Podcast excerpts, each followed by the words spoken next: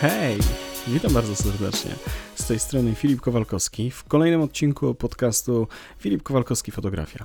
Podcastu właśnie o fotografii, o kreatywności, o niezwykle inspirujących ludziach i o całym tym wizualnym świecie. Dzisiaj dwudziesty trzeci odcinek podcastu, w którym chciałem opowiedzieć Ci pewną historię. Historię taką, mam nadzieję, że inspirującą, o jednym zdjęciu. I chciałbym może, żeby to był taki też cykl podcastowy co jakiś czas.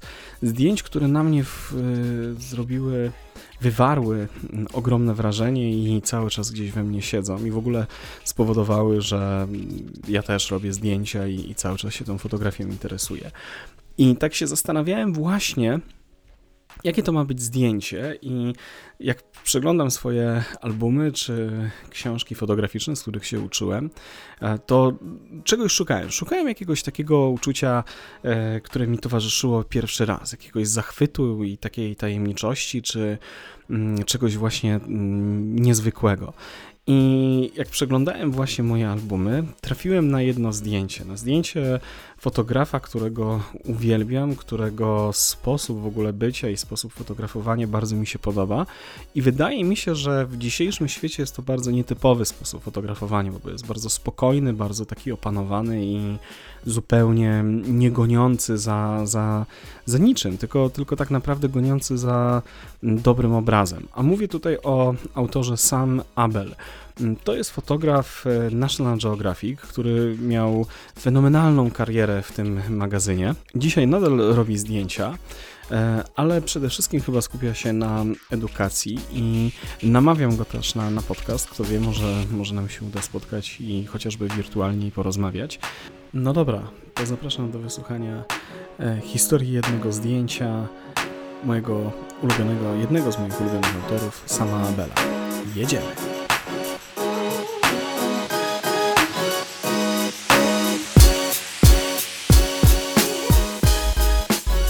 Sam Abell.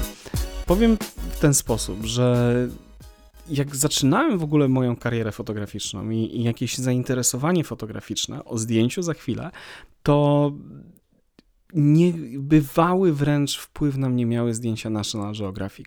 I fotograficy, którzy, którzy tam pracowali i właśnie dostarczali tych nie, niesłychanych fotografii, byli dla mnie takimi bohaterami. To byli ludzie, których po prostu marzyłem o tym, żebym sam kiedyś taki był jak oni. Strasznie te zdjęcia powodowały, że wrażenie i chęć podróży i poznawania świata, poznawania innych kultur i po prostu takie, takie niebywałe swędzenie gdzieś podskórne, żeby wyjść z domu, żeby zrobić coś, żeby, żeby rozwijać się. Dodatkowo ich zdjęcia i zdjęcia w ogóle National Geographic miały w sobie to coś, tę te, te, te tajemniczość, świetny kunszt i dla mnie zawsze to był jakiś wyznacznik poziomu fotograficznego i wydaje mi się, że nadal ma to na mnie duży wpływ i nadal szukam też takich obrazków i szukam nawet sposobów obróbki nieraz zdjęć, żeby pasowały chociażby do filmu Kodak Chrome sześćdziesiąt cztery, który mi się strasznie zawsze podobał i, i jest taki wyrazisty, żywy i, i, i taki tajemniczy, no coś tam jest w tych zdjęciach. No i właśnie Wła- właśnie to coś, tę nieuchwytność, ten taką e, pragnienie i chęć e, pokazywania świata e, dostrzegłem w, właśnie w pracach Sama Abella, a w szczególności w jednym zdjęciu. To jest zdjęcie, które, od razu zdradzę sekret, powstało w tysiąc dziewięćset osiemdziesiątym czwartym roku e, w Montanie w trakcie oznakowywania i kastracji bydła. I jest to zdjęcie kowbojów i ono jest e, uznane za jedno z pięćdziesięciu najważniejszych fotografii National Geographic. Zresztą Sam Abell ma tych fotografii kilka w, tych, w tym zestawieniu, ale ono nawet wśród jego kolegów z branży, czy, czy kolegów po chwachu, mówimy tutaj o fotografach właśnie National Geographic, czy Magnum, czyli takiej elity tak naprawdę fotograficznej, jest to zdjęcie uznane za wyjątkowe. Jest, ta, jest to fotografia, która zostaje w nas, którą złożoność, piękność, no spokój, no po prostu urzeka. To zdjęcie jest niezwykłe. To zdjęcie, właśnie teraz na nie patrzę sobie, ze strony Sama Abella, pokazuje na pozór prostą sytuację, która im dłużej patrzymy na to zdjęcie, staje się coraz bardziej skomplikowane i tak naprawdę żywe i wciągające nas w swoją historię. Widzimy szare niebo, widzimy na pierwszym planie kowboja, który trzyma w ustach skalpel, widzimy jego kolegę po lewej stronie, który przytrzymuje cielaka i widać, że oni coś robią, mają trochę ubrudzone, czerwone od krwi dłonie. Gdzieś za nimi jest dwóch innych kowbojów, którzy ciągną za sobą również jakiegoś cielaka do oznakowania. A dalej w tle widać jeszcze jednego kowboja, który patrzy na to wszystko z góry, bo siedzi na grzbiecie konia i dogląda, czy cała sytuacja, cała operacja przychodzi, przychodzi jak gdyby prawidłowo i, i czy to wszystko jest ok. Gdzieś jeszcze z prawej strony pojawia się jeden punkt, jeden kolejny bohater tego zdjęcia, którego nie widzimy w całości, tylko jego rękę, kawałek nogi i w dłoni trzymany czerwony kubek. I wszystko na tym zdjęciu jest harmonijne, wszystko na tym zdjęciu ma sens, jest niesamowicie złożone, a jednocześnie pięknie proste.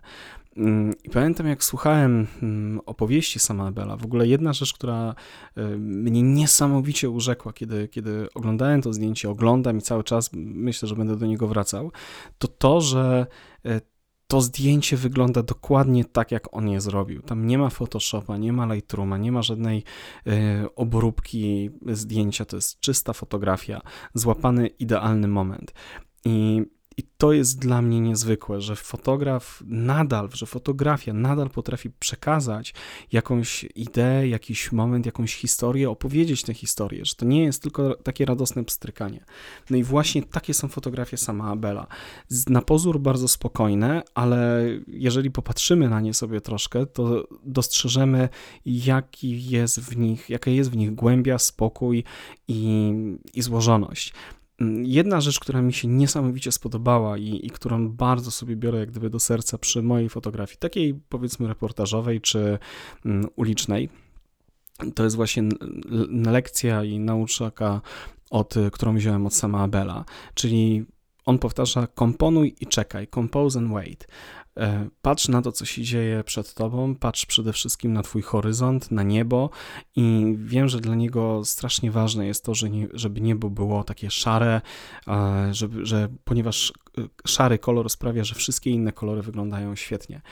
I mówił o tym, że, że kiedy komponował to zdjęcie, to straszny chaos był dookoła, więc on wolał się skupić tylko i wyłącznie na pierwszym planie, ale najpierw patrzył na to, jak wygląda jego niebo i jak wygląda linia jego horyzontu i na tym zaczął budować, bo dobra fotografia jest budowana, to nie jest tak, że ona jest całkowicie przypadkowa i właśnie ten sposób jak gdyby opanowania chaosu i pokazania porządku w obrazie jest u niego niezwykły i uważam, że to zdjęcie jest po prostu wielkie. Sam, kiedy pracował nad tą fotografią, to samo zbudowanie kadru, czy, czy znalezienie się w, ty, w tym miejscu i odszukanie tego, co dla niego jest istotne, zajęło mu czterdzieści pięć minut. Czyli przyklęknął przy tym cielaku, patrzył na swojego głównego bohatera w kapeluszu i czekał. Czekał, aż wszystkie elementy tła i kompozycji i, i życia tego zdjęcia znajdą się w idealnym momencie.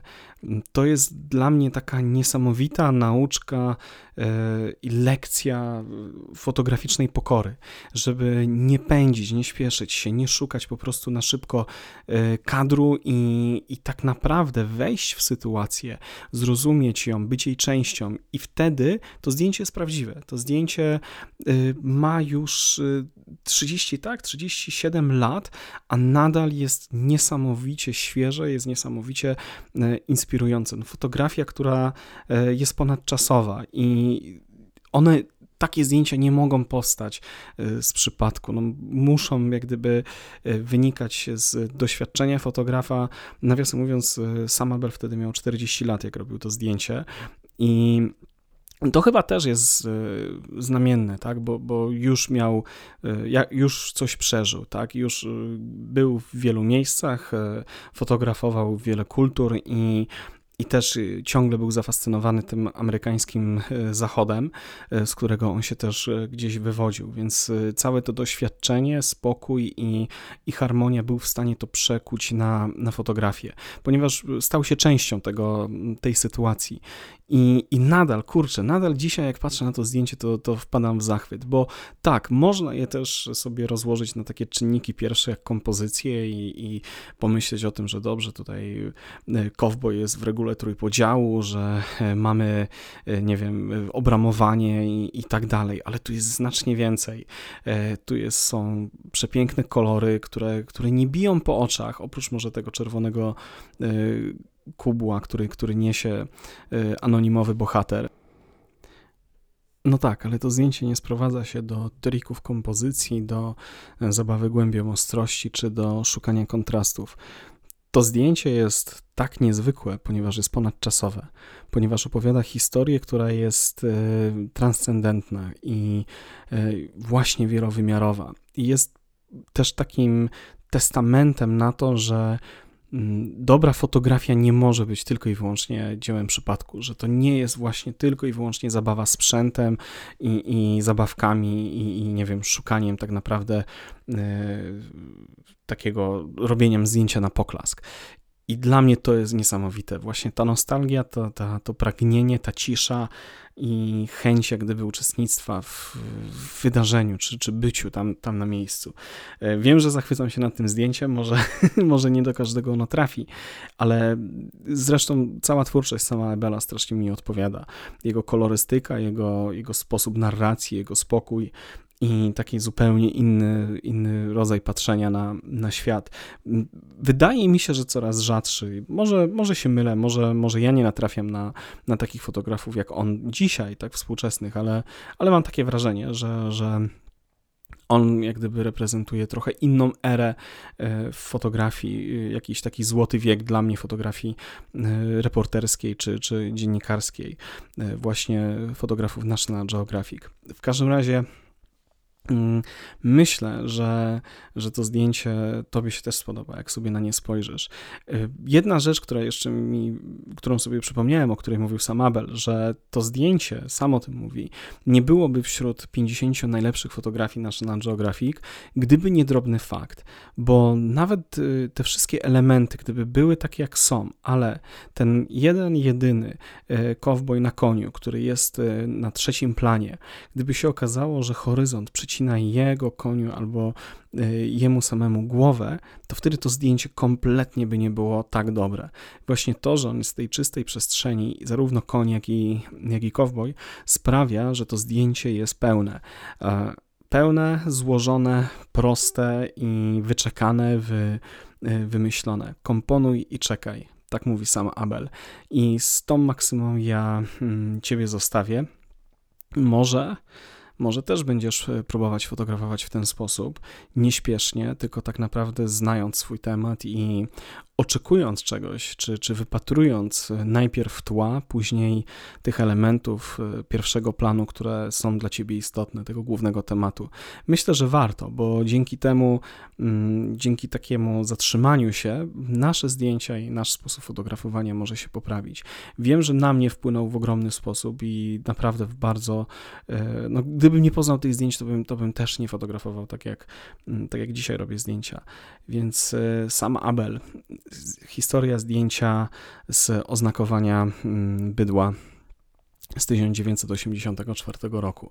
Jedno z najpiękniejszych zdjęć, jakie widziałem i do którego uwielbiam wracać i uwielbiam też o nim mówić i mam nadzieję, że ta krótka historia tej fotografii też ci się spodobała.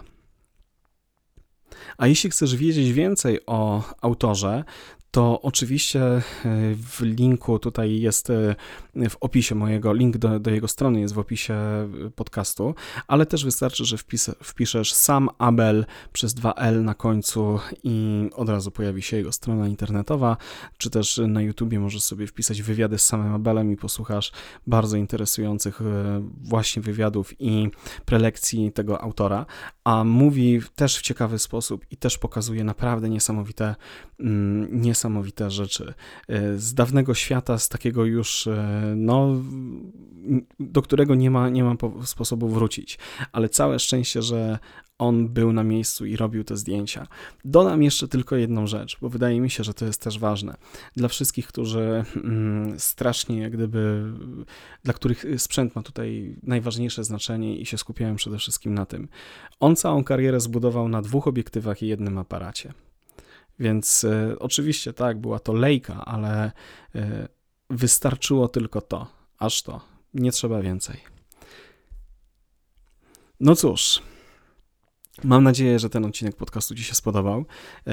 Jeżeli tak, to daj mi proszę znać w komentarzu, bo z wielką chęcią podzielę się z Tobą innymi zdjęciami, innymi autorami, którzy na mnie wpłynęli i, i wpływają cały czas, więc jeżeli masz ochotę posłuchać takiego, takiej opowieści o, foto, o konkretnej fotografii, to będę bardzo wdzięczny za wszelkiego rodzaju komentarze. Nie ukrywam, że trochę się stresowałem przed nagraniem tego odcinka, ponieważ y, wydaje mi się, że wie, lepiej, żeby fotograf może mówił o swoich zdjęciach, ale z drugiej strony te zdjęcia też na nas jakoś wpływają i wydaje mi się, że warto też się dzielić tym, jak inne fotografie na nas kreatywnych, na nas fotografów y, wpływają właśnie. E, więc cóż, mam nadzieję, że Tobie też to się podobało. Dzięki, pa!